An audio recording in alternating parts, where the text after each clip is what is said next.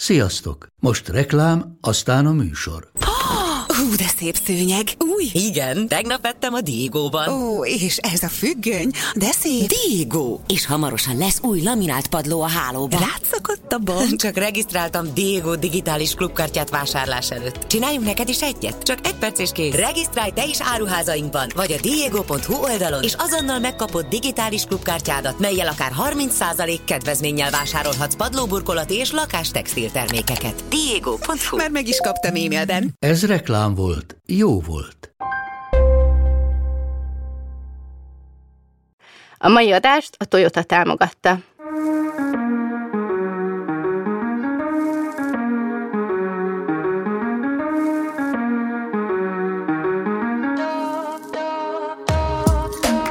Fenntarthatóság, tudatosság, mosi pelus, komposztálás, újrahasznosítás, papír, műanyag, kommunális hulladék, ökológiai lábnyom, energiatakarékosság, csomagolásmentesség, friss levegő, természetvédelem. Csináld magad! Etikus fogyasztás, mindfulness, jövőkép, tudatos gyereknevelés, klímaszorongás. Oh, ki vagyok?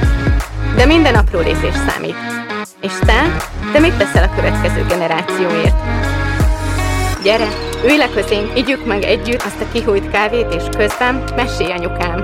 Ez itt a Zöld Mesélj anyukám, az évamagazin.hu minden hétfőn új adással jelentkező podcast műsorának külön kiadása. Én Földi Barbara vagyok, az évamagazin.hu szerzője, társadalmi vállalkozó, édesanyja két kisfiúnak és elkötelezettje a földünknek, aki arra törekszik minden nap, hogy élhetőbb és fenntarthatóbb életet hagyjunk hátra a felnövekvő generációnak. Nyakunkon az ünnepek. Ilyenkor mindenki kapkod, siet, tesz-vesz. Mindent sokszor rutinból, mert így szoktuk. Amikor egy új család születik, mind a két fél hozza magával az ünnepek tradícióit. Ezeket megválogatni, elengedni elemeket, és beengedni újakat sokszor nehéz. Újakat kialakítani pedig igen időigényes és nagyfokú tudatosságot igényel, pláne, ha jobban, okosabban, tudatosabban akarjuk csinálni. A mai Zöld Mesi Anyukám adásában összesen három vendégünk lesz. Az ünnepi dekorációt és az otthoni milliót képviselő Haberland Filoména, lakberendező, Nagy Zita, vegán séf, aki a tudatosabb karácsonyi menüben segít, és mivel legtöbbünk számára nincs karácsony utazás és karácsonyi családjárás nélkül, így itt van velünk Varga Zsombor is, a világ legnagyobb és legzöldebb autógyártójának, a Toyotának a PR menedzsere, ugyanis a Toyota célul tűzte ki, hogy hozzájáruljon egy jobb, élhetőbb, fenntarthatóbb társadalom kialakításához, amelyben szerepet kap a fenntartható, zöld, mindenki számára egészséges életteret biztosító jövőhöz való hozzájárulás is. Úgyhogy mindenki mesélni fog arról, számára mitől lesz az ünnep zöldebb, fenntarthatóbb és tudatosabb. Hát nagyon-nagyon örülök, hogy elfogadtátok a meghívást, hogy és itt vagytok velünk, és arra kérlek titeket első körben, hogy és mutatkozzatok be, mert mondtam rólatok pár szót, tényleg nektek is lehetőségetek legyen bemutatni magatokat. Ki szeretné kezdeni? Varga Zsomor vagyok, a Toyota Magyarországi kommunikációs vezetője, egy lassan két éves kisfiú, nagyon boldog, büszke édesapja, és egyébként egy ilyen kis családi koborászatnak a borásza és szellemi atya. Na, tudtam én, hogy fognak új információk kiderülni. Nagy Zita vagyok, és az Izi Kalandjai blogot írom több mint tíz éve.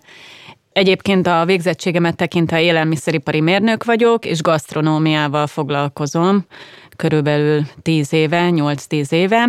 Vegetáriánusként indult a blog, vegán lett a végére, és két szakácskönyv, vegán szakácskönyvet is írtam, az egyik a vegán reggeli, a másik pedig a Mit teszik a vega gyerek.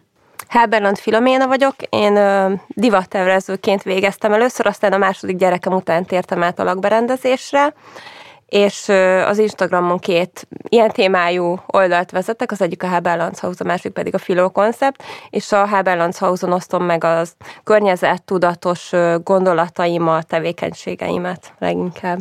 A mai adás témája, ugye ez a zöld karácsony, tudatos készülődés, és ugye ennek nagyon sok vetülete van, és ezért is örülök, hogy több szempontból fogjuk megvizsgálni, de mielőtt belecsapunk, nagyon kíváncsi vagyok arra, hogy ti, ti mire emlékeztek a ti gyerekkorotokból, ha a karácsonyokat vesszük. Nekem, ami így elgondolkodtatott, mikor olvastam a kérdéseket, az az, hogy sokkal több havas karácsonyunk volt, sokkal több fehér karácsonyunk volt, mondjuk számoljunk olyan 30 évvel ezelőtt, vagy 35 évvel ezelőtt, és voltak, hogy a keresztüleim eljöttek hozzánk látogatóba egy városon belül, és annyi hó esett, hogy nem mentek haza, hanem ott aludtak nálunk egy-két éjszakát. És akkor így az egész család együtt volt, ahhoz képest sokkal kevesebb most a hó. Tehát ez volt az első, ami így beugrott. Nyilván előjöttek még szép emlékek, de hogy sokkal kevesebb a fehér karácsony. Ez egyébként egy nagyon fontos pont, és most, hogy mondod, nekem is beugrik így, mert annyira megszoktuk már, hogy most ez van, Ráadásul nekem a férjem olasz, úgyhogy sok karácsony, minden második évben a karácsonyokat Olaszországban töltjük, ahol ugye még annyi hó sem volt, vagy nincs, mint itt szokott lenni. Úgyhogy igen, ez egy, ez egy nagyon fontos pont, és egyébként elgondolkodtató abszolút, hogy ez milyen változások eredménye. Nektek mi ugrott be? Nekem a folyamatos utazás, bár a zsombor, lehet, hogy neki kellene ezt mondania, de hogy, hogy tényleg az, hogy nagyon sokat utaztunk, mert elvált szülők gyereke vagyok, és ami nem kell sajnálni, mert annyit tesz, hogy nagyobb ugye a rokonságunk, és tényleg apukám családja részéről is mentünk mindenhova, meg az anyukám részéről is, de egyébként jól éreztük magunkat mindenhol. Nálunk nyilván, ahogy sok családban, nyilván a karácsony volt a egyértelműen a legszentebb ünnep és a legfontosabb így a család szempontjából, és nekünk szerencsés voltam, mert édesapámnak ugye volt két testvére, nekik családja, anyukámnak is testvére az ő családja, és általában mi voltunk az epicentrum, eh, tehát nálunk gyűlt össze a család, 24-én a, a apai ág családja, és akkor 25-én pedig az anyai ágnak a családja, mert túl sokan lettünk, után fértünk volna el egyszerűen a, az asztal körül ennyien. Volt persze egy-egy olyan alkalom, amikor már nem tudom, még az előszóban is átlogtak a székek, és mindenhol ott volt, és egy, mindenki egyszer, de praktikusabb volt ez a két nap ugye ez a, ez a közös klasszikus karácsonyi menü, a, a karácsony fejlata, az, hogy a mi feladatunk volt a bátyámmal a, a, a fának a díszítgetések közben, ugye a sülőételek illata, hogy bekúszik a, a szobába, háttérben mennek a mesék, és az egész egy ilyen nagyon-nagyon meleg érzés. Másnap ez a kicsit későnkelés, akkor a kis karácsonyi menü reggelire fogyasztva, és a rengeteg társas játékozás. Tehát, hogy ez, és mindig ezt meg is állapítottuk, hogy még most is felnőttként is, mert próbáljuk ugye vinni tovább a hagyományokat, de gondolom erről is eh, lesz még szó, hogy most hogyan eh, ünneplünk de tehát az, hogy, hogy miért, miért csak karácsonykor lehet elővenni azokat a társaságokat, és hogy már amikor az utolsó napok vannak karácsonykor, akkor már meg, de jó lesz a jó karácsony, amikor majd megint tudunk x napot játszani, és mindig megbeszéljük, hogy na jó, most nem várunk még egy évet, hanem most majd akkor sokat játszunk évet, de valahogy nyilván már elviszi az embert a lendület, és most megmondom őszintén, nagyon várom azt, hogy a kisfiam egy picit nagyobb legyen, közben meg nem várom, mert minden pillanatot igyekszem úgy megélni, hogy van, és minden nap csoda, de hogy már vele elkezdjek társasjátékozni, és feltett szándékom, hogy nem csak karácsonykor fogok játszani, de nekem ezek, ezek az érzések, amik így elsőre eszemültek, egyébként valóban a fehér karácsony az, az nagyon-nagyon jellemző volt, és szinte az embernek elkámpisorodott az arca, amikor az a ritka alkalom volt, hogy, hogy nem volt hó, csak zöld, és akkor nagyon boldog voltunk, két nap múlva mégiscsak megérkezett. De milyen érdekes, ezt azóta is várjuk, nem, hogy, hogy bár csak fehér karácsony lenne, mint hogyha egy bennünk lenne tudat alatt, hogy a karácsonyhoz társítjuk ugye a havat. Hát igen, mert hogy régen azért ez így volt, tehát hogy sok-sok hosszú éven át így volt. Hát de a dalokban, népdalokban mennyi, tehát ugye ez mind benne van, és ugye várjuk, és ugye egyébként ezt énekeljük a mai napig, ezt éneklik a gyerekek az óvodában, és ugye itt mindannyiunknak van gyereke. Ti hogy készültök az ünnepre most? Vagy hogy régen hogy készültetek, vagy változott valami közben? Meg egyébként engem az is érdekel személyesen például, hogy te férfiként Zsombor, hogy élent meg, és például a, a nők hogyan viszik ezt tovább, akár a készülődést, hogyan csináljátok? Milyen jó lenne, hogyha az én gyerekeim nem azt látnák, hogy, hogy a nő csinál otthon mindent, mert én szeretek mindent magamra vállalni, sajnos az egy rossz tulajdonságom, de tényleg a dekorálástól kezdve a főzésen át, tehát mindent, és ilyenkor senkit nem engedek a konyhába, és feszült vagyok, mert jönnek a családtagok, és, és már nem az van, hogy mi megyünk, hanem, ö, hanem általában a, a szűk családtagok, anyukám még például hozzánk jönnek, apukám még hoz majd másnap, karácsony napján, hogy a szentest az nálunk van, és, és tényleg én készülök mindenre, és ilyenkor totál feszültség lengi át a légkört otthon, ezt, ezt jó lenne mondjuk, ha nem látnák a gyerekek, ezt nem feltétlenül adnám tovább nekik, de... És ez mikor, mikortól kezdődik a készülődés neked? Vagy hogy mikor datálod, hogy elkezdesz készülni? Mert említetted a dekorálást, ugye biztos több folyamata Igen. van ennek. Igen, a dekorálás része az már olyan december elején elindul, és szép lassan egy-egy csillag felkerül a falra, vagy hát mm. éppen amit előszedek abban az évben, szeretek mindig újítani valamit. Ez persze nem azt jelenti, hogy mindent megvásárolok, minden csili a boltokban, hanem ilyen természetes alapanyagokból ö, kreálunk akár a gyerekekkel karácsonyfa díszeket, fagyongyökből, meg ilyeneket. Kiskártyákat írogattunk tavaly, például az is egy nézként funkcionált. Tehát ilyen természetes alapanyagok, gyűjtök, a csomagolásnak való dobozokat is már gyűjtöm az előző hetekben, már most is hegyekben áll otthon. És hát maga a főzés részemeket nyilván 24-én reggel, a bevásárlás az meg ugye előtte, egy-két nappal előtte. Te ehhez hogy tudsz kapcsolódni Most, a főzés révén? Pont eszembe jutottak az ételek, hogy ugye az amerikaiaknál, ja pont ma, amikor van ez a felvétel, ugye most van hálaadás napja, és ilyenkor egyébként érdemes már korábban és pár nappal korábban nézni az amerikai gasztroblogokat, vagy akik ilyenekkel foglalkoznak, mert rengeteg, rengeteg. Tehát nekik a nagy étkezés az sokkal nagyobb ö, ö, hálaadás napján, mint mondjuk karácsonykor. Ugye nálunk ugye a karácsony az a 24-25-e leginkább, amikor tényleg ö, rengeteg mindent készítünk. Na, az náluk a hálaadás napja, és rengeteg ötletet lehet meríteni egyébként, hogy miket tesznek, milyen köretféléket, milyen leveseket készítenek. Akkor is, hogyha nem vegán, tehát én meg szoktam nézni a recepteket, vagy nem vegetáriánus, és akkor ö, adaptálom saját magunknak tehát, hogy el lehet kezdeni már az ötletgyűjtést egyébként ilyenkor is, ételek szempontjából. Nagyon sokaknál látom, hogy egy csomó mindent előre elkészítenek. De én nem tudom, én nem tudom ezt megcsinálni. Egy az, hogy nem vagyok annyira összeszedett, a másik, meg nekem akkor karácsony napján, tehát akkor frissen készüljön az étel. Tehát, hogy a krumpliprét két nappal korábban megcsináljam, és berakjam a fagyasztóba, és akkor utána valahogy králjak belőle valami habos-babos krumpliprét, ez nem működik. Tehát akkor az ember a konyhában tölti a, a fél napját, hogy elkészüljön minden. Bizonyos dolgokat meg lehet csinálni, tehát mondjuk egy krémlevest éppen meg lehet csinálni, és akkor másnap azt felmelegíteni, vagy két nap múlva. De én a hétköznapi életben sem szoktam nagyon sok ételt csinálni, hogy akkor főzök három napra, és három nap napig ugyanazt tesszük, mert nem szeretem. Szóval, hogy tényleg a konyhában van az ember, de talán ez a melegség, az, hogy ott vagyunk a konyhában, a gyerekek rohangálnak körülöttünk, tudják, hogy jön a Jézuska, várják az estét, ez valahogy megadja az alaphangulatot, és nálunk igazán a készülődés az advent első vasárnapján indul meg, van egy könyvünk olyan két-három éve, Szentkúti Márta, Adventi út. És ez advent első vasárnapján indul ez a, a mese, és mi ezt minden évben újraolvassuk, és minden nap egy mese van, tehát ezt elolvassuk a gyerekeknek, és akkor utána olvasunk valami más esti mesét. Őrület, hogy már kétszer-háromszor elolvastuk, úgy a férjem is, meg én is a gyerekeknek, és minden alkalommal új üzenete van egy-egy mesének.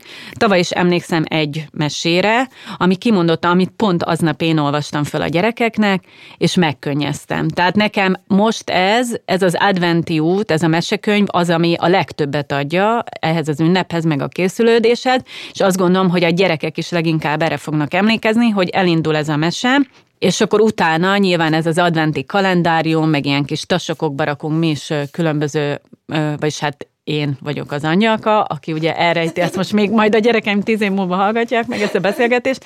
Szóval, hogy általában ilyen programokat szoktam, tehát, hogy mézes sütés, vagy a barátnőmmel összebeszélünk, hogy náluk is ugyanaz kerül majd a tassakba, ugyanaz a program, és akkor azt együtt fogjuk csinálni. Nyilván rakok bele apróságokat is, de leginkább programokat, vagy így ilyen együtt töltött időt varázsolunk a gyerekeknek. Volt már olyan, hogy komolyan reggel kipattant a, a, kipattantam az ágyból olyan fél hat körül, hogy te jó Isten, nem került semmi a tasakba. Mondja Féni, hogy mi van, mi van, és akkor mondom, valami programot gyorsan, mit csináljunk, mit csináljunk. Tehát vannak ilyen pánikoló szituációk. Ugye ezt most évek óta nyomom. Általában ezt a készülődést ezt én viszem, vagy én szoktam ugye a leveleket megírni kézzel, hogy milyen programot hozott az anyjaka, vagy milyen üzenetet. De volt már minden évben előfordul egyszer vagy kétszer, hogy pánikolok, vagy este bealszom a gyerekek mellett, és akkor kívök, te jó Isten, holnap akkor mit is csináljunk? Úgy általában vannak ilyen sablonok, amit minden évben csinálunk, de mindig rakok bele újdonságokat, és most eszembe jutott, hogy advent vasárnap rájöttem, hogy az advent jutat elkezdjük olvasni, de hogy oké, okay, még akkor van pár nap nyugim, hogy akkor csak december 1 kezdődik. Nekem is minden évben ez van. Én most, aki a nagyobbik fiam öt éves, vele két-három éve csináljuk ezt a naptárast, itt nálunk is nagyon hasonló, mint nálatok, és most lesz a főpróbája a férjemnek, ugye, ugye említettem, hogy ő olasz náluk, a télapó, tehát Szent Miklós nincs december 6-án, hanem karácsony apó, babonatále jön karácsonykor, tehát hogy ezt még tavaly elég jól elsütöttük így a gyerekeknek, így elhomályosítottuk, hogy nagyobbaknál, hogy mi történik. Most azért újabb fedősztorikat kell még kitalálni, mert nagyon sokat kérdezem. És én most nem leszek pont egy hétig, amikor Mikulás jön, úgyhogy a férjemet két hete arra tréningelem, hogy ne felejts el, ötödikén éjszaka, hogy aznap, és mondtam, hogy fel fogom hívni, hagyok cetlit, mit kell csinálni a csizmákkal, és akkor mondta, hogy jó, hát ha elfelejtjük, elfelejtjük, mondom, nem lehet elfelejteni, hát bemennek az oviba, és fogják tudni, hogy mindenki másnak akkor jött, úgyhogy még azért kicsit erre tréningelem, de igen, ez a két kultúra nálunk, ez nagyon szépen megy egymás mellett egyébként, csak kell idő, hogy összecsiszolódjon. Nálatok, Zsombor, hogy van ez a készülődés, vagy te ebből mondjuk mit veszel ki, milyen részét? Érdekes, mondhatok ezt a feszültség, stressz, föl hypolt állapot. Nálunk gyerekkoromban egyébként még nagyon picit visszatekintve, valahogy ez szerencsésen alakult, mert édesanyám nagyon nyugodt. Tehát, hogy ő tényleg hajnaltól, meg van mondjuk a hideg tálakat, azokat már előző napokban, amit úgy meg tud előző késő estig csinálja, de hogy sose volt ez a, ez a stressz, ez a feszültség, és akkor úgy volt megosztva, hogy apu volt a legendás halászléfőző, és nem tudom, országos híre volt, hogy milyen jó halásztéket csinál, és most nem eszem halat, úgyhogy ezt nem tudom konfirmálni, de mindenki, mindenki nagyon dicsérte. Elvisszük. E, és, és, és anyu pedig az összes többit, ami rengeteg hidegtál, és húsok, és zöldek, tehát elképes halálták minden. És ugye mai napig most még úgy van, hogy a 24-e az, az, az mi Sződligeti a, a család, és a Sződligeten gyűlünk össze. Bár most az a helyzet, hogy hogy nyilván amikor az embernek már saját családja van, mindig egy ilyen kis issú, hogy akkor, és nekem gyakorlatilag felnőtt koromban, a, akár még a korábbi pár év esetében, most, mennyi most a e, feleségemmel, hogy akkor most kinek a családjához is megyünk, mert mindenkinél a 24 volt a legszentebb, és megmondom szerintem, hogy nagyon sokáig így a felnőtt koromat jellemezte az, hogy mindig egy hiányérzetem volt karácsonykor, mert annyira meg volt bennem ez a nagyon-nagyon mély, szent, megtisztult érzés, és a várakozás, gyerekként, meg akár még fiatal felnőttként is, és amikor itt a család, és aztán szépen lassan ugye elmentek családtagok, tehát nagymamámat elvesztettük, nagypapámat, stb. Tehát egyre kevesebben voltunk, és valahogy kezdett bennem nagyon szomorú módon kiürülni, és mindig ott álltam a, a fa alatt, és volt bennem egy válasz, és tudtam, hogy mit kéne éreznem, de nem éreztem, és ez ilyen borzasztó megélés volt, bátyámnak akkor voltak gyerekek, és akkor nekik nyilván készültem, meg vittem, de hogy, hogy én magam meg egy kicsit olyan, nagyon furom, a legbelegebb pillanatban kicsit olyan magányosnak éreztem magam. Erről én is tehettem olyan tekintetben, hogy nem voltam egyébként, hogy ott volt a párom, stb., hogy nem hagytam meg magamnak a lelassulás idejét, mert rengeteget dolgoztunk, és még 23-án is meló, és lehet, hogy volt még, hogy 24-én reggel mentem el fáér, vagy, vagy vagy nem tudom, még az utolsó ajándékot megvásárolni. Tehát ez már egy nagy tanulás volt nekem, hogy igenis le kell lassulni, és nem véletlenül Erről szól ugye maga az advent, a, a, a belső lelki készülésről, és erről az egész ennek a fölépítéséről. Most alakul ki, ugye most, hogy már a kisfiam is velünk van az, hogy akkor hogyan is lesz a menetrend. Tavaly úgy csináltuk, hogy akkor volt az első karácsonya neki, hogy ilyen kora délután mentünk én édesanyámhoz, késő délután kora este a feleségem édesanyához, és akkor ott is aludtunk, mind a két helyen megtöltöttünk nem tudom, három-négy órát, ugye így ébre, meg együtt családilag, és akkor általában 20 5-e egy a kiterjesztett család, és 26-án pedig mi, mert ezt tartjuk, hogy, hogy mi is meghívjuk a családot, és akkor, és akkor nálunk mi, mi főzünk. Tehát, hogy ilyen szempontból viszont egy, egy jó érzés, hogy, hogy el tudjuk ezt nyújtani. Tehát nem egyszer találkozunk, és a nagy rohanás van, hanem, hanem többször abban a három-négy napban összegyűlik a család, és ez, ez nagyon sokat ad, és megmondom szintén, hogy, hogy tavaly a kisfiammal, amikor a kezemben milyen ezek, de amikor tehát vele ünnepeltük úgy újra a karácsony, na akkor volt az, hogy, hogy, hogy megint, megint visszajött az az érzés. ami, ami gyerekként volt, és nyilván ahogy majd ő nő, meg adja Isten, hogy legyenek testvérei, akkor, akkor ez még inkább kiteljesedik majd.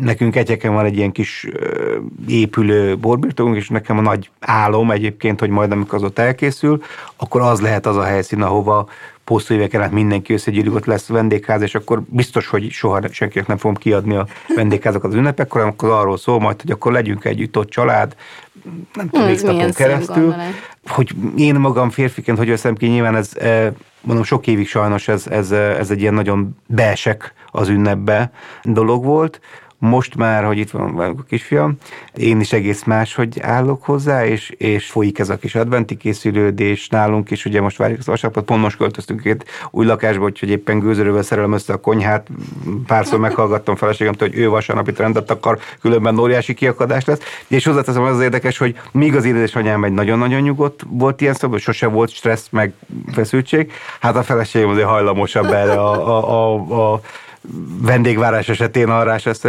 szerencsére jó hatásokra, tehát le tudom nem mondom, hogy minden alkalommal, de, de, de sokszor le tudom eh, azért nyugtatni, és, és tehát valahogy átadni, vagy meg, hogy nem erről szól. Tehát, hogyha most 20 perccel később készül el minden, és nem akkor, amikor belépnek az ajtón, akkor semmi nem történik, együtt vagyunk, beszélgetünk. Ők nem azért jönnek, hogy pontban akkor minden kész legyen, és egy étterem mi szolgáltatás legyen, hanem hogy együtt legyünk. És ami na most ebben az új lakásban, amit kialakítottam, az, az egy régi álmom, hogy konyha-szigetes konyha van, és befelé forduló főzőlap.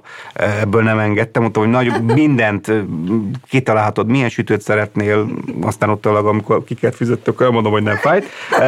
Úgyhogy ilyen szabadságot adtam. A de, de, de, tényleg, tehát, hogy párszor szíven szóltam magam, de persze nyilván ez meg egy ilyen középen elszívós főzőlap, ami a lehető legdrágább, de az az érzés, hogy már most várom, mert én is imádok főzni, nem csak a feleségem, és ebben mindig közösen megvan már a mi kis családi menünk, tehát nyilván minden szülőket az én családomnál is, Lilla anyukájánál is, illetve nálunk is megvan a családi menü, most már a miénk, most már évek óta mi ezt, ezzel várjuk a családot, és várom azt, hogy akkor pláne nincs stressz, hogyha még éppen nem készült semmi, mert befelé forulva közben tudunk beszélgetni, miközben készülődünk, és ülnek a nappaliban. És hát igen, valahol erről szólnak az és, ünnepek is. És ami még nagyon kedves dolog számomra, az az, hogy utoljára ugye gyerekként volt ez a készülünk és kézzel készítünk ajándékokat, vagy valami, amit te alkottál, és nyilván a feleségem az, az azért az elmúlt években is csinált ilyen dolgokat, de nekem amióta hogy elkészültek a saját boraim az, hogy úgy tudom a, a családtagoknak az általam készült bort odaadni, hogy azt tudom, hogy, hogy egy év munkája van abban a dologban, és, és egész más, amikor valami olyat adsz, ami, ami tényleg a tiéd és belülről jön.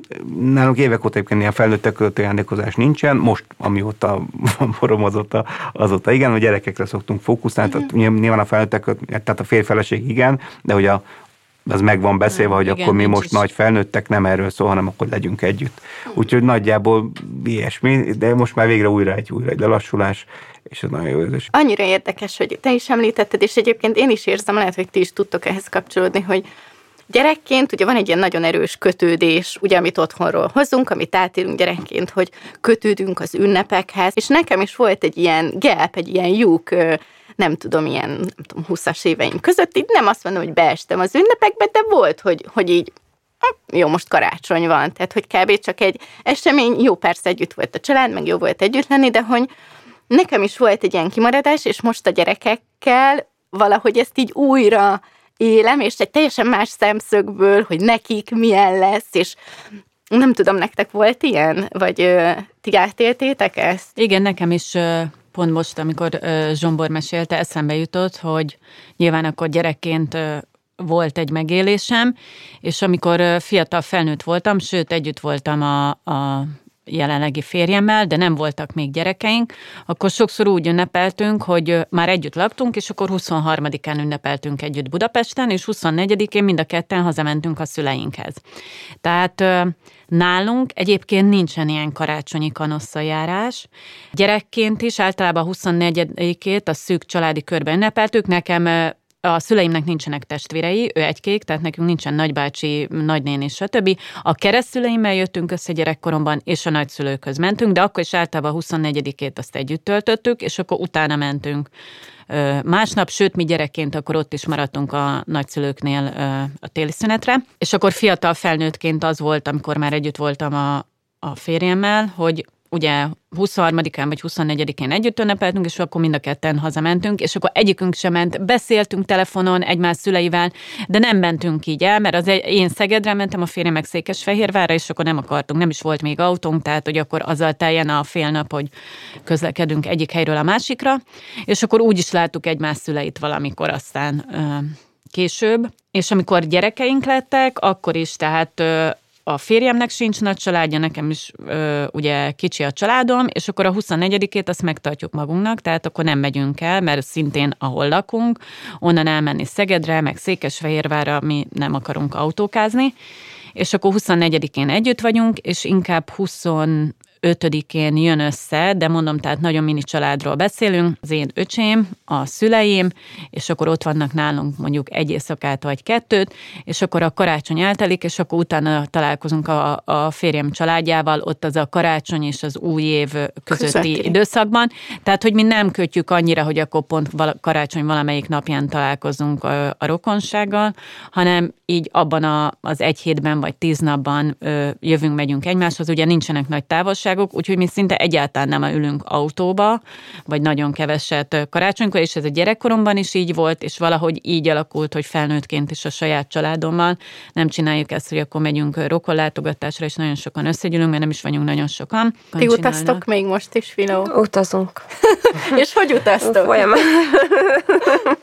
hát autóban. Egyébként most nem azért, hogy itt hype a toyota de hogy az apukám az mindig mondta, hogy mi mindig Toyotával utaztunk gyerekkorom óta, mert hogy elmondta, hogy a legmegbízhatóbb autó a Toyota, és mindig mondom a férjemnek, hogy csak Toyotát vehetünk, ha veszünk, amúgy céges autóval utazunk jelenleg, de, de volt már Toyotánk is.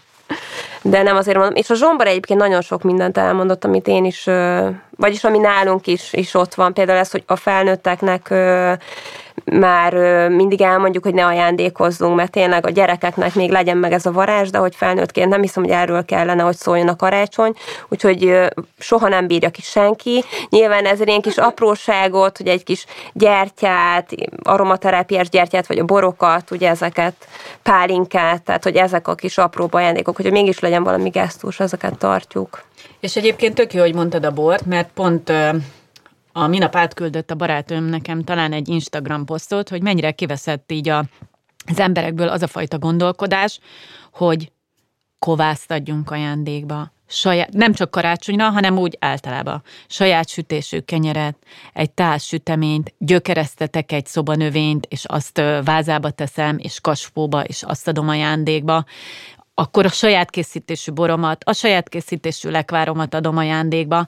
Szóval szerintem ez kellene nálunk is felnőttek, tehát hogy nem ajándékozunk egymásnak így karácsonykor semmit, de hogy ez egy több szép ö, gesztus, hogy te azt a dolgodat, amivel egy évig dolgoztál, amiben az energiádat, az idődet tetted, a szeretetedet, azt adott tovább. Úgy saját készítési dolgokat, tehát mondjuk egy kovász továbbadása, a lekvár, vagy bármi, ami nem is kimondottan arra készül, hogy akkor én ezt, ha mondjuk nyáron tettük el mondjuk a lekvárt, hogy akkor karácsonykor ezt ajándékozom, de ennek felbecsülhetetlen értéke van. Én azt Azért gondolom, tehát hogyha ilyen ajándékokat kapok, én tehát nagyon-nagyon hálás vagyok érte, és nagyon-nagyon tudok örülni, mert nekem most már ez számít. Tehát ez a fontos, hogy ilyeneket adjunk tovább. Igen, szerintem ez egy ilyen, lehet, hogy felnőtt korral is, így egyre bölcsebbek leszünk, de hogy ugye ez egy ilyen értéknövekedés, és nálunk egyébként ez a következő lépés, mert még képzeljétek el, a itthoni családdal, tehát a magyar családdal, nekünk ezért elég nagy, csak nagy, tudom, mi számít nagynak vagyunk most olyan 15-16-an, így mindenkivel együtt. Már több mint öt éve, hát öt éve mióta a kisfiam megszeretett, azt csináljuk, hogy kihúzzuk egymást.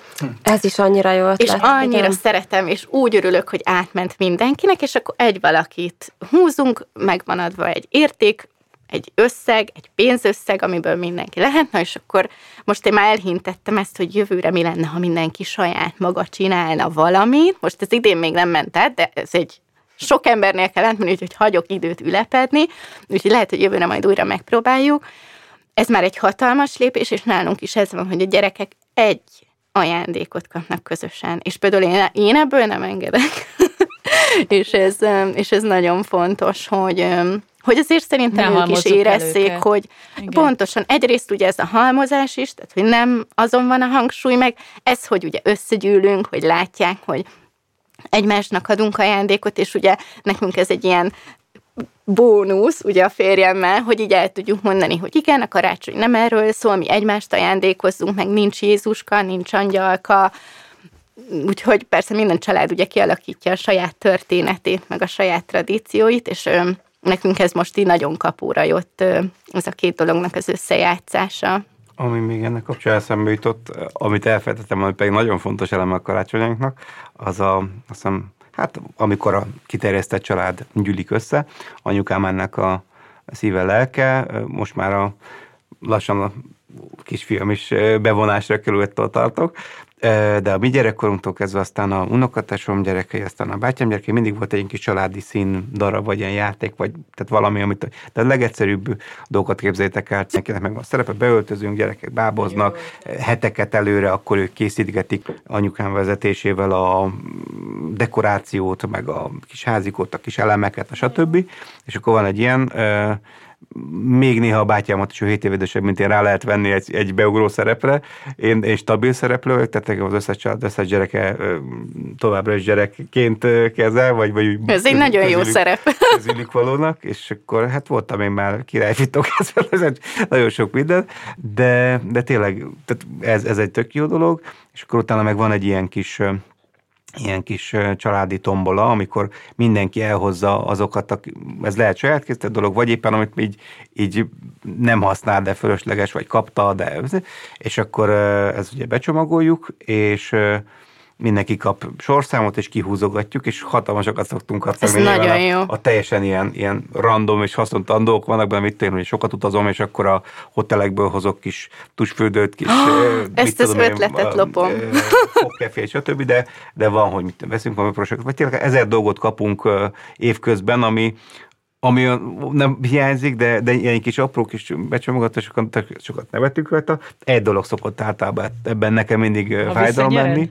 E, az is volt már ilyen, és igen, borzasztó, nem, nem tudsz megszabadulni a dologtól. Ne, nem, hanem, hanem én ugye nagyon mind a Toyota miatt, mind meg személyesen is nagyon ökotudatos vagyok, és nagyon hiszek ebben a csomagolásmentes dologban, és maga a karácsony ajándékok csomagolása is ó, hihetetlen szép dolog szerintem, tehát maga az, hogy készülünk, hogy, hogy, hogy becsomagoljuk, tehát az is egy kis gesztus, egy kis odafigyelés, egy kis odaszánás, kézzel megkötve kis megitkátja, de közben az a szörnyű dolog, hogy az, az az a sok szemet, Három másodperc az semmisül meg, és, és, és megy a kukába. Tehát, hogy ezt hogy, még ki kell találni, azt, hogy hogyan... Láttam olyat, ahol nagyon szépen akkor ezt úgy bontják ki, hogy az újra használható legyen, stb.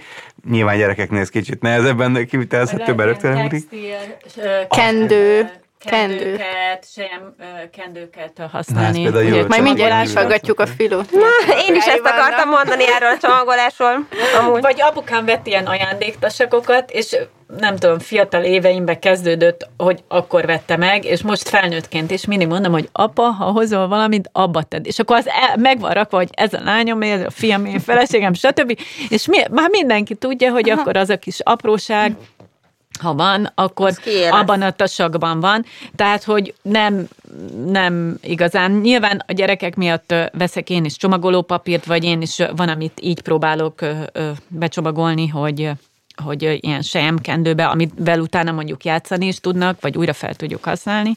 Angliában voltam, és óper voltam, és akkor ott, ugye akkor befejeztem a főiskolát, és akkor ugye belecsöppentem egy ilyen külföldi családi karácsonyba, a főiskola befejezése után, és tényleg talán még fényképet is készítettem, akkor fényképezőgéppel ugye még nem voltak, mobiltelefon már volt, de ugye okostelefonok nem, és tehát bokáig gázoltunk a csomagolópapírban, ha. tehát mire mindenki kibondotott mindent, ugye a nagy ajándékozás Angliában, és tényleg bokáig sokáig gázoltunk a csomagoló papírba. Hm, nekem még egy gondolat erejéig, csak hogy visszatérjek meg, a Filó nagyon felcsigázott ezzel, hogy a, a Toyota autóval hogy hogyan lehet zölden utazni. Engem csak azért érdekel, mert mi nagyon sokat megyünk. Itt igazából az a jó, hogy mégis témán belül maradjunk, hogy ma már szerencsére a gyermekek és gyerekeink sokkal ökotudatosabbak, mint mi valaha voltunk, tehát szerencsére az oktatás ez tovább viszi, és ma már nem egy családtól hallom, hogy a gyerek kéri számon a, a szülőt, hogy na de miért nem hibridet, vagy nem tehát hogy ilyen tényleg, és már képben jobban képben vannak, mint mi valaki. És igazából a, a Toyota-nak van is egy ilyen Beyond Zero stratégiája, ami pont arról szól, hogy különböző, most nem akarok nagyon mély menjen egy karácsonyi beszélgetés, nem akarok nagy technológiai uh, ismertetőt tartani, de hogyha nagyon röviden, hogy a különböző uh, részben vagy teljesen elektromos megoldások vannak, és meglepő lehet az, hogy nem feltétlenül az a legzöldebb amire elsőre gondolunk. Ugye van, most tényleg nagyon röviden, négy fő csapás, tulajdonképpen van az úgynevezett öntöltő hibrid, amikor gyakorlatilag nem kell semmivel foglalkoznunk, az autó önmaga vált a benzines és az elektromos üzemmód között. Városi forgalomban ez akár ilyen 50-80 százalékban tisztán elektromosan tudunk közlekedni. Ez, hogyha az embernek se lehetősége, se ideje nincs töltögetésre, vagy semmi egyébre, akkor ez egy nagyon-nagyon jó technológia, hiszen, hiszen nem kell megváltoztatni a, a szokásainkat. Egy zöld gondolkodás akkor tud nagyon könnyen elterjedni, hogyha ha nem igényli a, a felhasználó szokásoknak a drasztikus megváltozását. Tehát mondjuk, hogyha a ház tövébe, ahol mi lakunk, leraknak egy szelektív hulladékgyűjtőt, akkor pár hónapon belül az ott lakók 80%-a szelektíven fogja gyűjteni a hulladékot. De ha elviszük ezt a hulladékgyűjtőt, és 150 méter a sarokra elviszik, akkor visszaesik 10-20%-ra, mert akkor már kényelmetlen, már macera, már menni kell. Na ilyen a hibrid is, hogy gyakorlatilag ugyanúgy begulok a benzinkútra, ugyanúgy tankolok, ugyanúgy megyek tovább, három perc múlva, és mégis drasztikusan csökkentettem a, a károsai kibocsátásomat. Külföldön van olyan biztosítók is alacsony biztosítási díjat számolnak a hibridekre, mert hogy egészen már nyugodtabban autózik yeah. az ember, meg arra figyel, hogy akkor a zöld sávban menjen, és a zöld sávban akkor maradsz, hogyha nem kigyorsulgatsz, nem előzgetsz, stb., akkor mész elektromosan. Ugye aztán van a plug-in hibrid, ami tulajdonképpen egy külső töltés lehetőséget hordozza magában, ez a modern plug-in hibridnél akár már ilyen, akár 100 km tiszta elektromos hatótávot jelent, és utána jó esetben az autó hibridként megy tovább és azt gondolnánk, hogy hú, akkor ez zöldebb, hiszen, hiszen gyakorlatilag akár 100 km biztosan elektromosan mehetünk, valóban így van, viszont a statisztika azt mondta, hogy mindössze 7%-a az embereknek az, aki rendszeresen töltögeti az autóját. Ha viszont nem töltögeted és úgy mész egy plug-in hibriddel, akkor gyakorlatilag az történik, hogy cipelsz egy plusz akkumulátort, egy súlyt, e, és még növeled is a, a, a kibocsátást. Tehát a tudatosság az, amit a Toyota igyekszik ilyen tekintetben hangsúlyozni, hogy akkor vegyél plug-in hibridet, hogyha valóban töltögetni fogod. Ez a 7% azért, egy, azért ilyen alacsony egyelőre, mert ugye nagyon sokan flotta, tehát céges autóként kapják, és ott van egy ilyen kontraproduktív érdek, hiszen a tankolókártyát azt a cég fizeti, de hogyha én otthon töltögetni akarom, az meg az én áramon miért töltsem én a saját áramból a, a cég autóját, főleg ugye mostani áramárak mellett. Ez most változik, mert so, sok töltőállomáson is lehet majd tölteni, és mondjuk az üzemanyag kártya ezt is fedezi majd. De tényleg, ha valóban zöldek akarunk lenni, akkor választunk plug-in hibridet, hogyha, hogyha tényleg töltögetni fogjuk, különben nem éri meg. Viszont, ha, ha töltögetjük, akkor simán lehet, hogy egy ilyen karácsony, az említett 100 kilométeres oda-vissza karácsonyi kört meg lehet ö, tenni teljesen emissziómentesen, tehát ez egy nagyon jó dolog. Aztán ugye van az akkumulátoros elektromos autó, amikor már egyáltalán nincs tehát belső égési motor, itt ugye gyakorlatilag a teljes hatótávot elektromosan emisszió, lokális emissziómentesen tesszük meg, viszont nem szabad elfejteni azt sajnos, hogy ugye nyilván azért ez jelenleg még egy kompromisszumot igényel, hiszen van egy korlátozottabb hatótáv, illetve egy megnövekedett töltési idő. Tehát itt még terveznünk kell azt, hogy akkor vagy a cégnél, ahol dolgozunk, tudjuk tölteni, otthon tudjuk tölteni, vagy ugye, hogyha vidéki családlátogatásra megyünk, akkor azért még be kell kalkulálni a töltőpontokat sok esetben.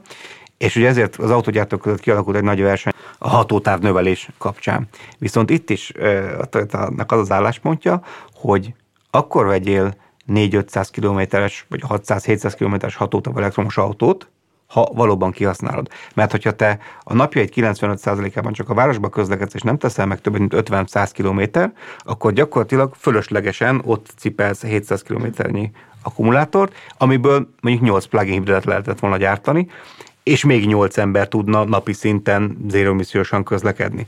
Csak akkor zöldebb a, az elektromos autót választani, ha valóban ki is használt. Különben gyakorlatilag a szűkös erőforrásokat másra használod. És akkor van még egy technológia, és aztán tényleg véget is ér ez a kis bemutató, ami most még korlátozottan elterjedt, mert hogy még nagyon kevés a töltőpont, de úgynevezett hidrogén üzemanyagcálás elektromos megoldás, amikor pedig hidrogént tankolunk az autóba, ez oxigénnel reakcióra lép, ez elektromos áramot generál, ez hajtja, vagy tölti az autónak az akkumulátorát, és melegtermékként pedig ugye általános iskolában tanultuk H2O, tehát tiszta víz keletkezik, ezt egy kis tartályban gyűjti az autó, és gomnyomással e, tudjuk kiengedni gyakorlatilag az óriási potenciált rejt magában, de ez egy másik beszélgetésnek a téma lenne, hogy miért, de gyakorlatilag százszerzékosan fel lehet használni a megújuló energiaforrásokat, és sokan beszélnek már hidrogén alapú társadalomról is, ami azt jelenti, hogy a hidrogén a univerzum legnagyobb elemszámban rendelkezésre anyaga, és az épület energetikától kezdve a közlekedésen nagyon-nagyon sok helyen óriási szerepe lesz majd.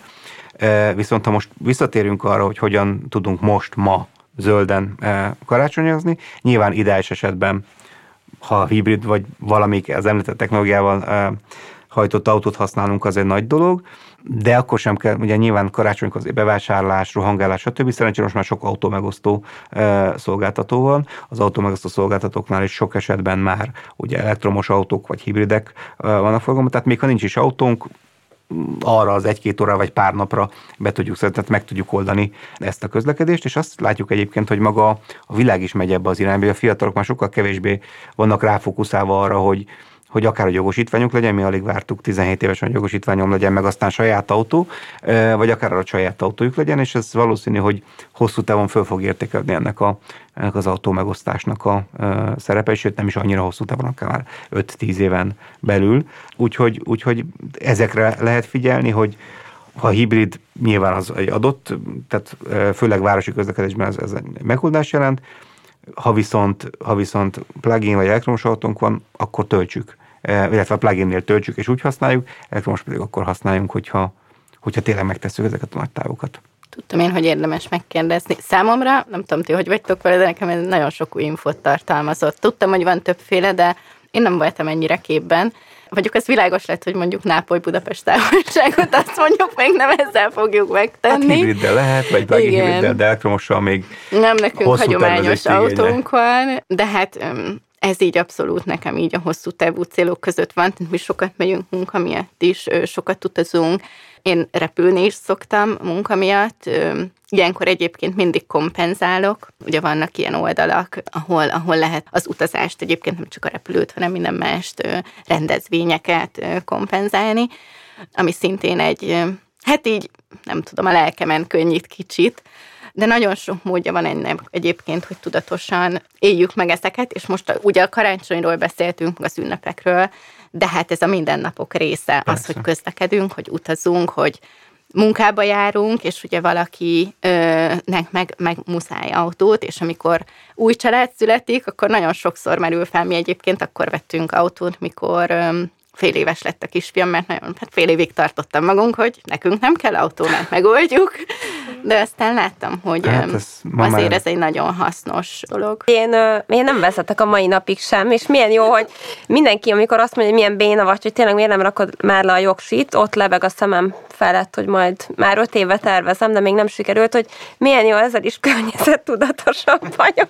Persze nem ezért, de hogy tényleg, tehát én a gyerekemet óvodába biciklivel hordtam.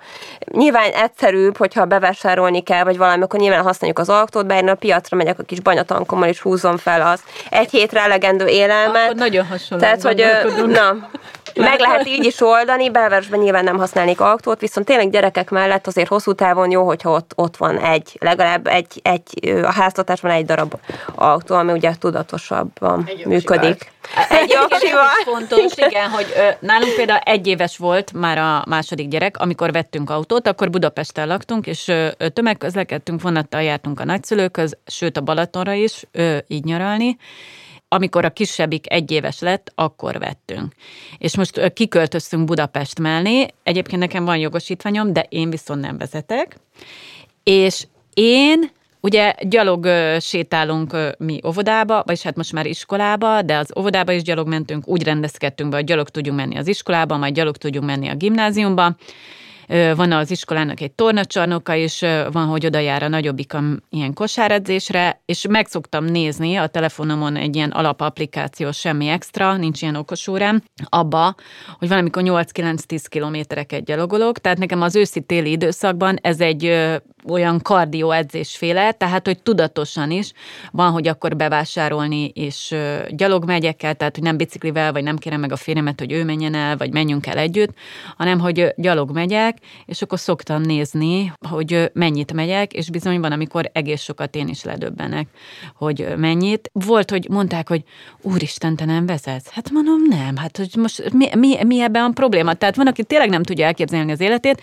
Idén eltörtem a könyökömet, megműtöttek, és utána gyógytornára kellett járnom, és a János Kórháznak egy rendelőintézetébe kellett bejönnöm, ami, ahol lakunk, onnan irányból is van, tehát buszt, és utána meg villamost használtam, és olyan 35-40 perc alatt beértem vidékről a János Kórház rendelőjébe, reggel időben, reggel mentem mindig a gyógytornára, ami autóval ugyanennyi lett volna, vagy még több, ez pont ott a Hűvösvölgyi úton dugóban ülve, és akkor még utána stresszelek, hogy parkolóhelyet találni, fizetni a parkolási úgyhogy vettem havi bérletet, mert hetente többször jártam a gyógytornára, és az az én időm volt, és olvastam, könyvet olvastam. Én például nagyon sok mindenre tudok egyszerre figyelni, de én úgy érzem, hogy én, nekem a vezetés, hiába csináltam meg a jogsit, hogy ott nem tudnék annyi mindenre figyelni, persze egy idő után az ember autopilótává válik, tehát én most úgy fogok majd visszajönni autóba, már évek óta tervezem, hogy oktatóhoz elmegyek újra, uh-huh.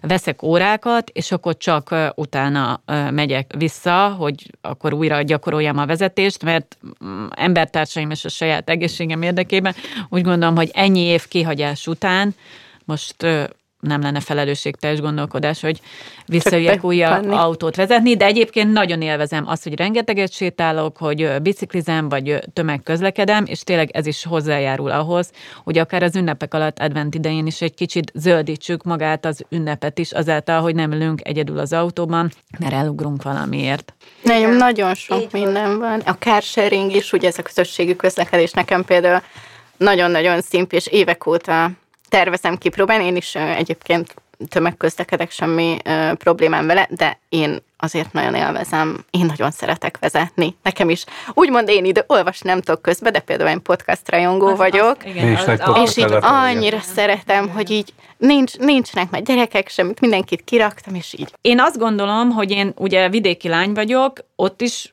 ahonnan jövök Szegedről, ott viszonylag jó a tömegközlekedés, és Budapesten azt gondolom, hogy sokan szidják, de amikor barátoknak, évekkel ezelőtt külföldi barátoknak mutattuk, hogy milyen applikáció van, hogy mutatja, hogy hol van Igen. a busz, hogy hány percet kell még várnom, le voltak döbbenve. Igen. Tehát mondták, hogy, hogy, hogy ez, ez olyan színvonal, ami náluk mondjuk, Nyugat-Európában ott éppen nem volt, de azóta nyilván lehet, hogy már ott is van, de hogy szerintem nagyon jól meg van oldva, és én nagyon sok helyről Budapesten kitéltenám az autókat, ahol nincsenek, vagyis hogy ahol még mindig Hát meg mindig autó. bebizonyosodik, nem? Hogy amúgy meg lehet oldani másképp, ugye most le van zárva a Lánchíd egy ideje, uh-huh. és valahogy így azt is mindenki megoldotta. Tehát, hogy amúgy sok lehetőség van ebben.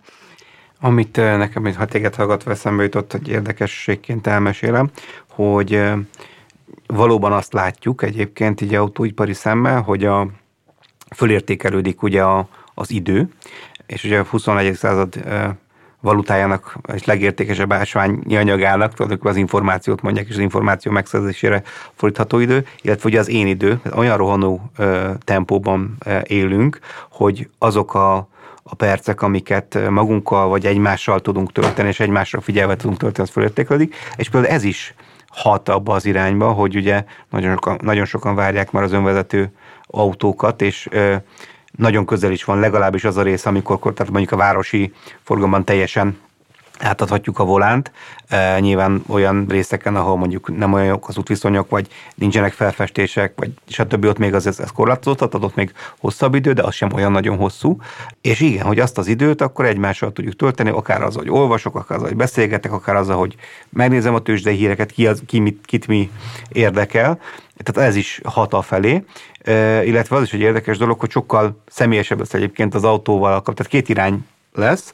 Az egyik az, hogy egy teljesen ö, megszűnik, mert ugye nagyjából még mindig az van, hogy ma egy autó egy kicsit egy ilyen kiterjesztett családtag idézőjelben, de egy fontos eleme a, a, egy háztartásnak, vagy stb. és egy fontos tárgy.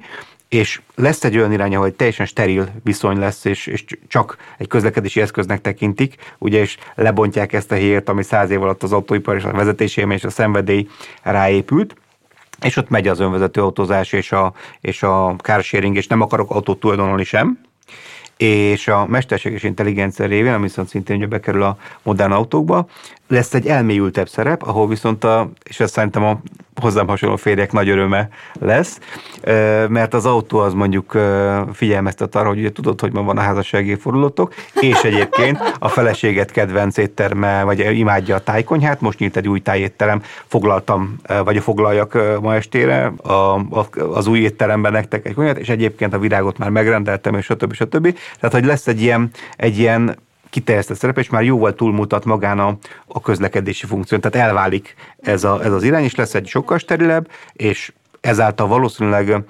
kevesebben akarnak majd autót tulajdonolni, viszont akik autót akarnak tulajdonolni, azok egy, egy magasabb szintű kapcsolatban lesznek az autójukkal. Ugye itt az autók azok kapcsolatban lesznek az otthonunkkal, tehát nem kell aggódnunk, hogy le van-e kapcsolva a villany, vagy nyitva hagytuk a bármit, vagy mit tudom, fölkapcsolva hagytuk a Elmondja sütőt, a vagy bevásárló listát, ami Igen. kell a karácsonyi Tehát, gyakorlatilag, gyakorlatilag nagyon sok mindenben ez így, így változik majd, és egy ilyen, egy ilyen változó szerep. Tehát egy gyakorlatilag 5-10 éven belül bizonyos dolgok ebből pozitívak, bizonyos dolgok engem is inkább egy más világba a máshol nőttünk fel. Akkor nem megyek autóvezető. kicsit Egyébként. Én nem akarok robotokkal együtt élni, tehát én én nem. lehet, hogy egy ilyen 5-10 év múlva, vagy 10-15 év múlva megint leülünk beszélgetni. Az, na és akkor ez a karácsony Azt gondoljuk, hogy megkönnyíti ki? az életünket, de szerintem ezek a dolgok csak butábbá teszik az embert. Tehát nem, nem hagy gondolkodni arra se, hogyha emlékezek a házastársam házas, vagy tehát a közös házassági évfordulónkra, és azt gondoljuk, hogy milyen jó a kényelmünket szolgálja, hogy lekapcsoljuk az autóból otthon a lámpát, vagy valami, de nem. Én ezekért nem tudok rajongolni. Én normális robotok nélküli életet akarok. Én is számomra is közelebb áll, viszont jön ez a, ez Igen. a dolog, tehát ez elkerülhetetlen, eh, mert hogy megvan rá eh, egyébként az igény.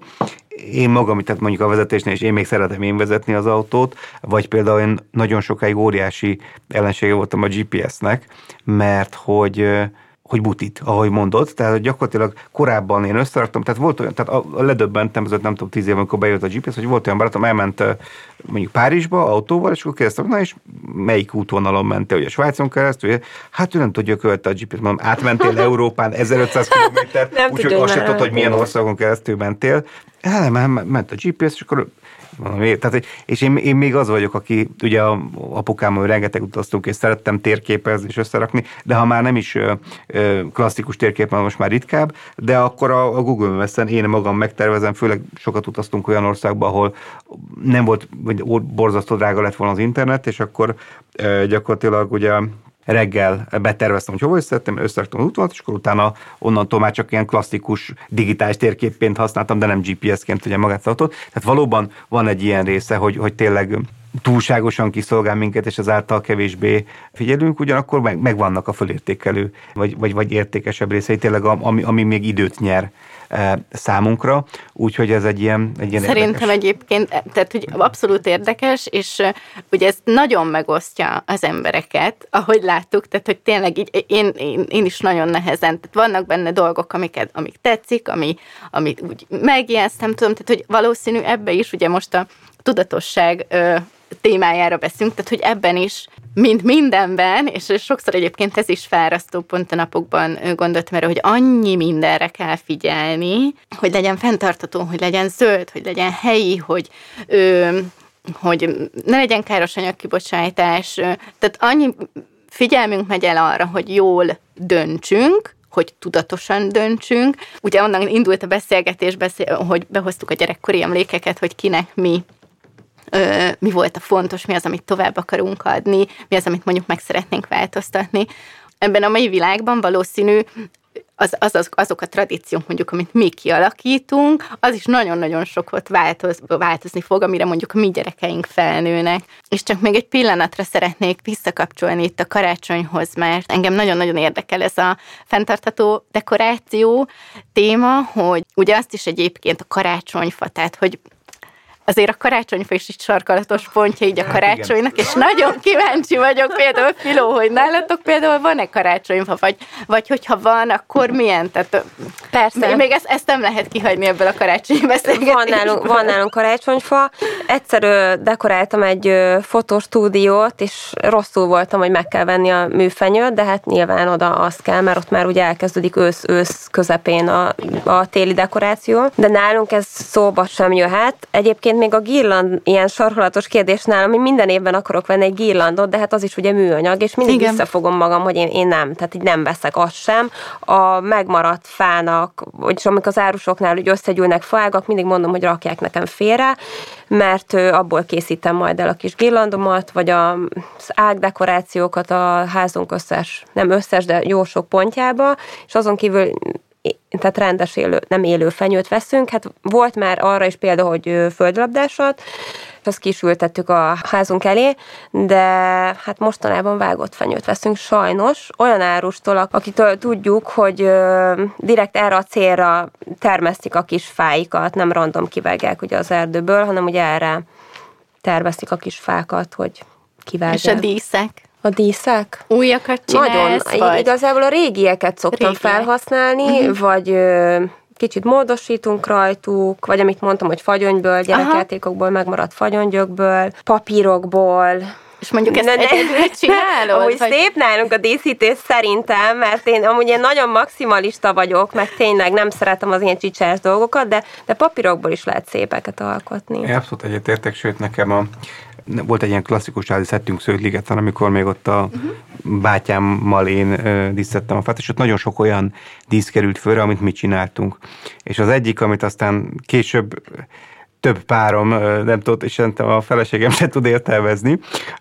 Van egy, de mai napig használjuk, lehet, hogy bizarr sajnálom, ez gyak, gyakorlatilag valamilyen, én nem tudom, hűtőszekrénynek, vagy a bármilyen ilyen műszaki cikknek a, ugye a dobozába be volt szórva ilyen kis hungarocell darabkák, Mhm. ugye azért, hogy, hogy, hogy óvja, és ne sérüljön meg a dolog. És ez nekünk annak ilyen nagyon megtetszett, és fölfűztük egy, de ilyen kis, tényleg ilyen kis, akár még mondhatom kis túlzás, olyan pici hógolyó formájú eh, darabkák, és ezt fölfűztük egy eh, hosszú-hosszú cérnára, és gyakorlatilag azt a mai napig, az a ma, ezt, ezt szerintem 30 éve csináltuk a bátyámmal, eh, ha nem több, és az a mai napig minden évben fölkerül az a kis hosszú, ö, ilyen dekornak ugye a fára, hogy szépen körbe viszik. Na de milyen fára? hó- Hát és eh, hát, hogy milyen fára. Érdekes, és nem hiszek benne, megmondom őszintén, hogy a mű, műfenyő az tudatosabb, mert, azt, mert csak egyszer kell legyártani, és egyszer van emissziója, de ugye ez sem igaz, mert nem fogod 20 évig használni, hanem egy idő után Hát már, igen, akkor, már előregszik a műanyag, és a többi, és a használod. többi. Meg nem, tehát egyszerűen számomra lélektelen sajnos. Én búvárkodom, ami nem a karácsonyhoz kapcsolódik, viszont van gyékényesen egy ország egyik legszebb bányatava, és ott a búvárcentrum van, és rengeteget járok oda, és azóta tökéletesen meg vagyok nyugodva, ugyanis az a környék híres és ismert a fenyőfa telepeiről, és gyakorlatilag Nagykanyarezsa és Gyékényes között, amikor autózunk, természetesen hibride, akkor ö, mindkét az út két oldalán végtelen mennyiségben látod a, a faneveldéket, tehát csemete faneveldéket, tehát ezeket valóban azért gyökeresztetik, azért nevelik. Ugye szerencsére a fenyőfa az egyik leggyorsabban növő fafajta.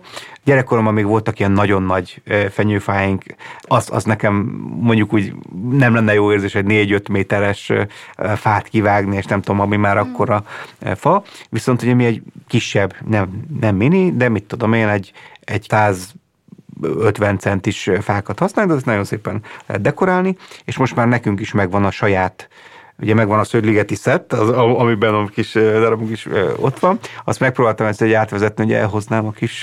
Gyerek- Gyereknek gyerek- karácsonyfa, fából karácsonyfa. Nekünk van amúgy egy ilyen kis Szőke Gábor Miklós karácsonyfa ö, szobrunk, uh-huh. és, ö, és azt használom a gyerekeknél. Uh, Szóval, szóval mi, mi, most, mi most már kialakítottuk a saját kis gömbjeinket, szett. minden évben mondjuk egyet, a, legszebbet, egy vagy két plusz gömböt veszünk, úgyhogy azért szépen gyűlik, de, de van egy alapszett.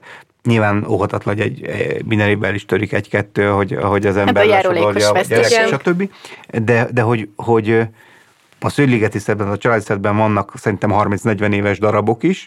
Itt nekünk még nem olyan régi, a feleségemek is közös gyűjtemény, de, de már vannak benne kedvencek, és minden évben belkerül egy vagy két plusz kis gömb, meg, meg ő is szokott, hál' Istennek itt tényleg kézzel csinálni egy-két olyan, olyan dekorelemet, ami, ami tök szép. Az jutott eszembe, hogy Ugye elindult pár éve ez, hogy bűntudatot érezzünk és éreztessünk azokban, akik igazi fenyőfát állítanak, viszont mennyire környezettudatos az, hogy akkor minden évben a karácsonyfa díszeket lecserélem, mert most piros aranya kombináció, jövőre kék meg fehér lesz, és rengeteg szemetet termelünk így.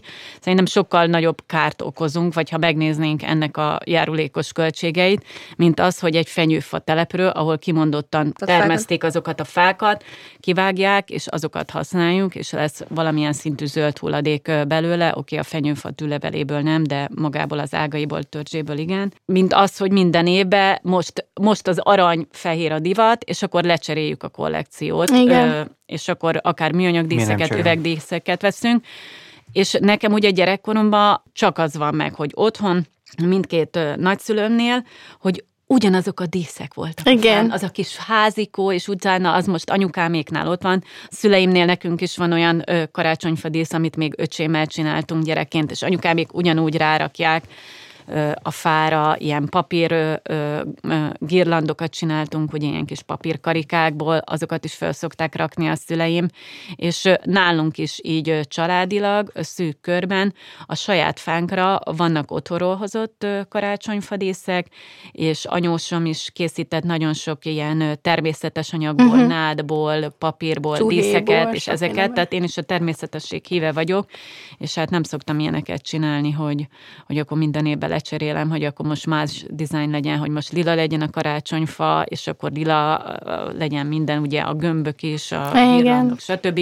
Következő évben más színű. Tehát szerintem ezzel is nagyon-nagyon sok szemetet termelünk, azáltal is, hogy legyártják, meg azáltal is, hogy ugye nagyon sokat megveszünk ilyen dolgokat, és utána nem is tudom, hogy ezt hova lehet egyébként halmozni otthon. Hát aztán, ez a másik, ami mindig eszembe jut.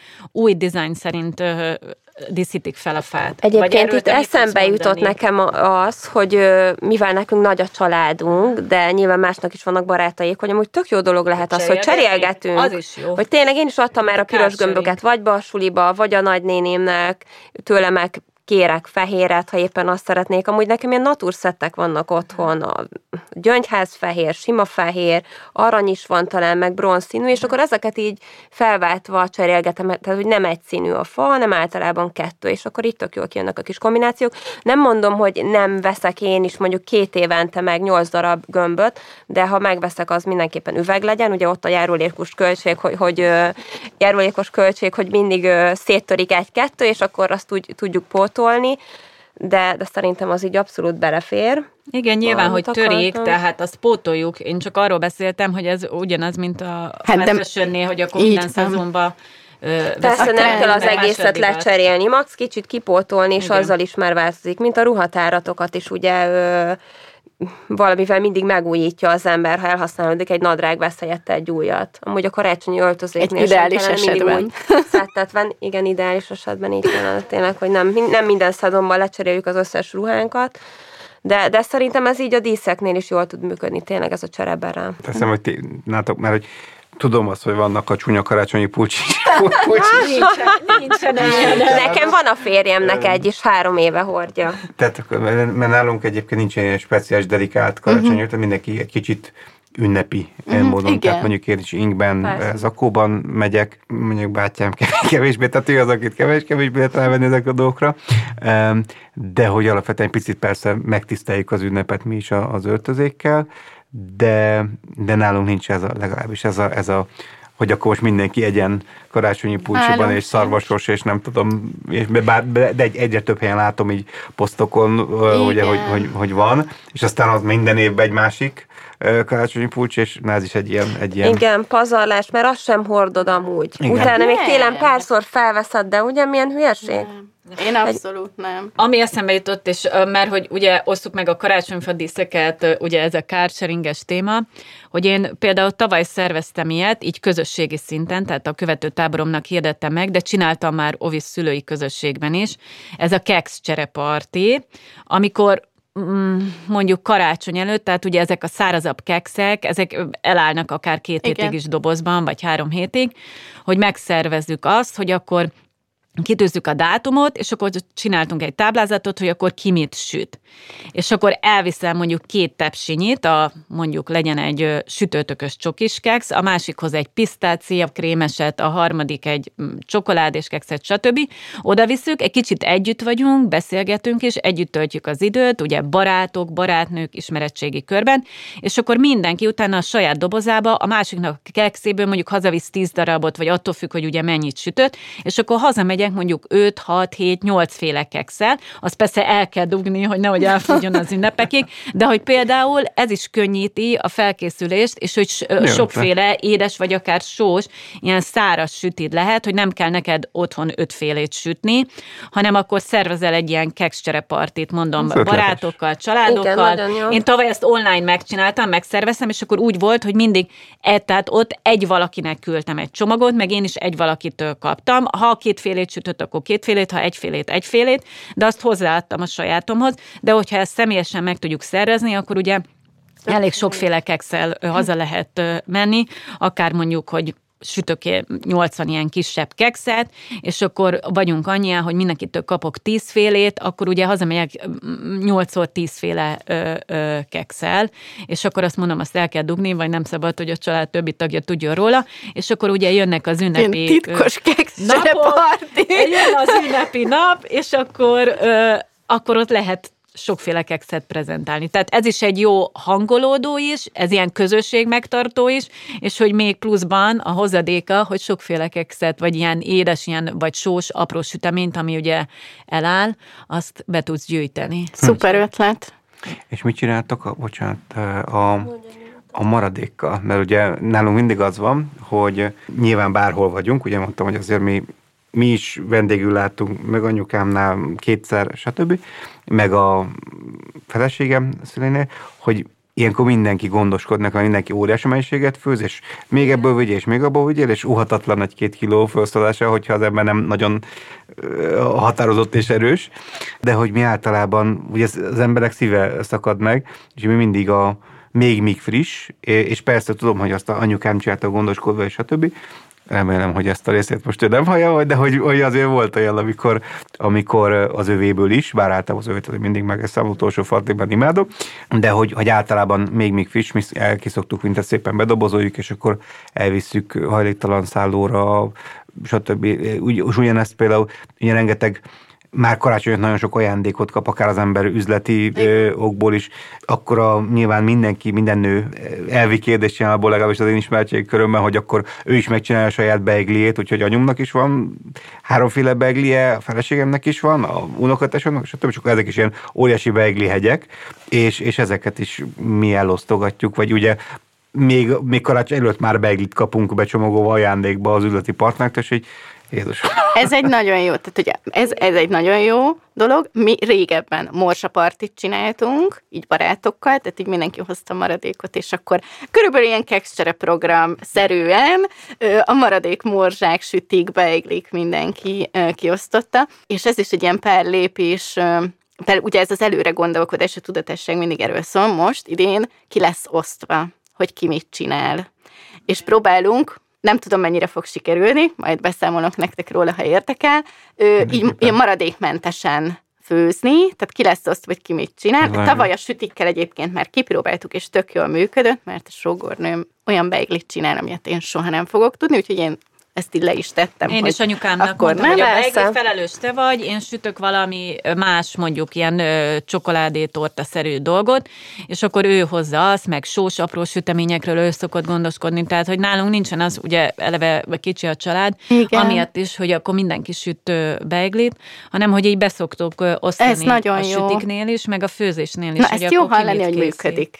Fogom Amúgy mi is így csináljuk, én is max De egy desszertet készítek, de anyósom mindig hozza a kis diósütéjét. Beiglit meg mondjuk anyukámék, bár tavaly én is csináltam, de az így lehet, hogy nem kellene, de mi azt simán elesztük másfél hétig is a beéket. Hát Vagy még hát az meg januárban is kitart. Igen, tehát az Beigriket már november végétől lehet kapni. Na, igen, tehát, hogy, hogy mi, mi eszegetjük elég sokáig, úgyhogy az így biztos, hogy nem megy kárba, de ez nagyon jó gondolat, hogy, hogy a főtételeket, ugye, hogy nem menjen kárba egy hajléktalannak odaadni.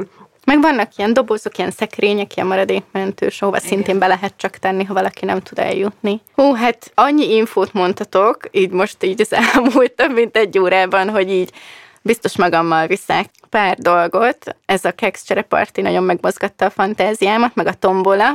Egyébként az olaszoknál ez egy, ez egy nagyon tradicionális olasz játék. Mi most karácsonyt itthon ünnepeljük, és új évkor megyünk ki, de szerintem fogunk játszani, úgyhogy majd most bedobom ott ezt az ötletet. Így zárásként arra szeretnélek kérni titeket, hogy most mondjátok el, hogy mi az, amit a legjobban vártok idén karácsonykor.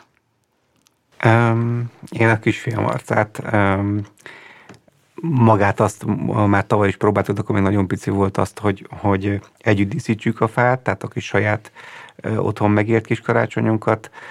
Tavaly is imádta, hogy már ott még csak beraktuk középre, és ebben a kis színdarabban a lányok körbevették, és, és, és táncol, pörgette a kis kezét, és táncolgatott, akkor még ülve, ugye, mert akkor még nem járt.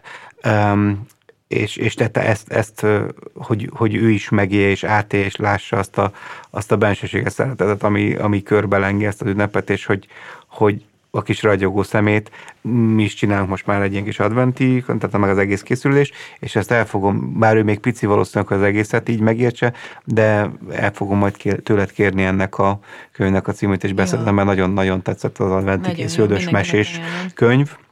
Úgyhogy, úgyhogy nekem, nekem ezt, és egyébként meg azon túl azt, hogy, hogy, hogy nekem az a nagy együttlét, az a, az, a, az, a, az, a, az a családi, amikor ott mindenki ott van, és édesanyám, kisfiam, feleségem, testvérem, tehát magát ezt az is, és utána a társasjátékozást hajnalig. Én is a társasjátékozást akartam mondani egyébként.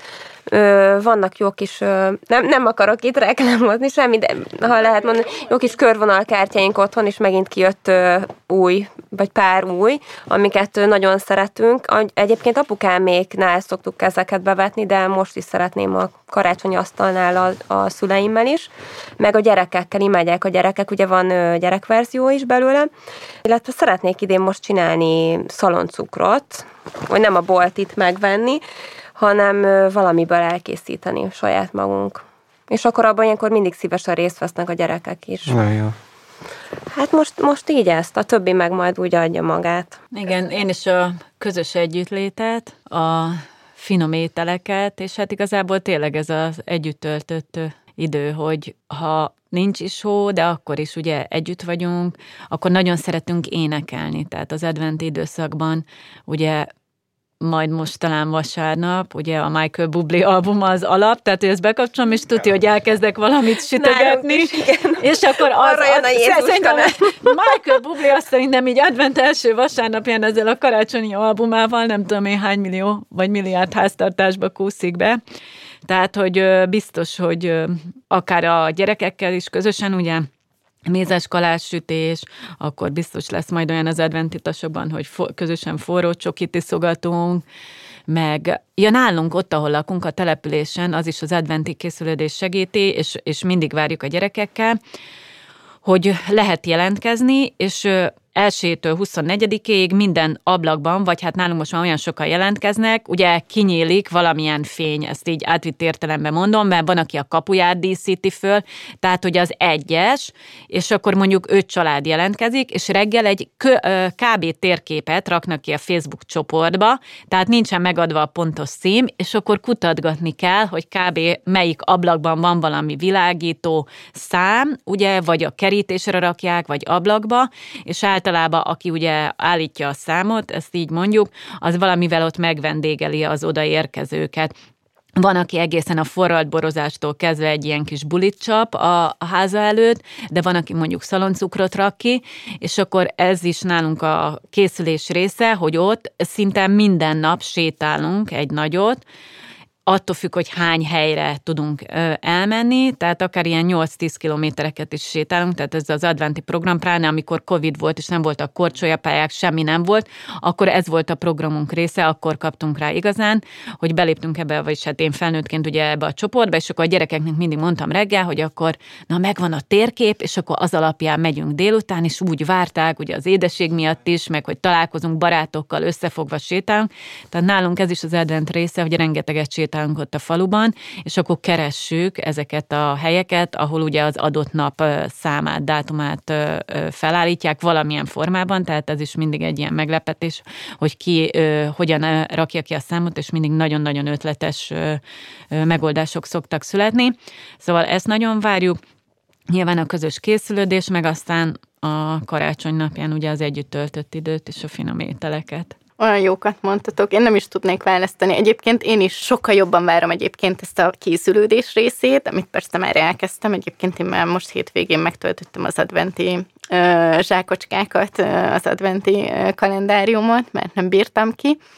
És én ezt most nagyon-nagyon várom, meg most öt éves a nagyobbik fiam, szerintem ő most már így nagyon megéli ezt, és tudja, tehát tudatosan várja és kérdezi, és, és szerintem ez egy ilyen új színezetet ad ennek az egésznek, és hát ugye mi szerencsések vagyunk, ugye nekünk kétszer lesz majd mindez, tehát ugye mi, mi megyünk majd az olasz családhoz, mm, és egyébként azt is nagyon várom, meg így nagyon jó megélni ezt egyébként máshol, máskor, más időben. Én nagyon-nagyon köszönöm nektek, hogy, hogy így elmeséltétek az élményeiteket, meg a összes ötletet szerintem a hallgatók is tudnak meríteni belőle, és tényleg mindenkinek, nektek és a hallgatóknak is egy nagyon tudatos és szép karácsonyt és készülődést kívánok.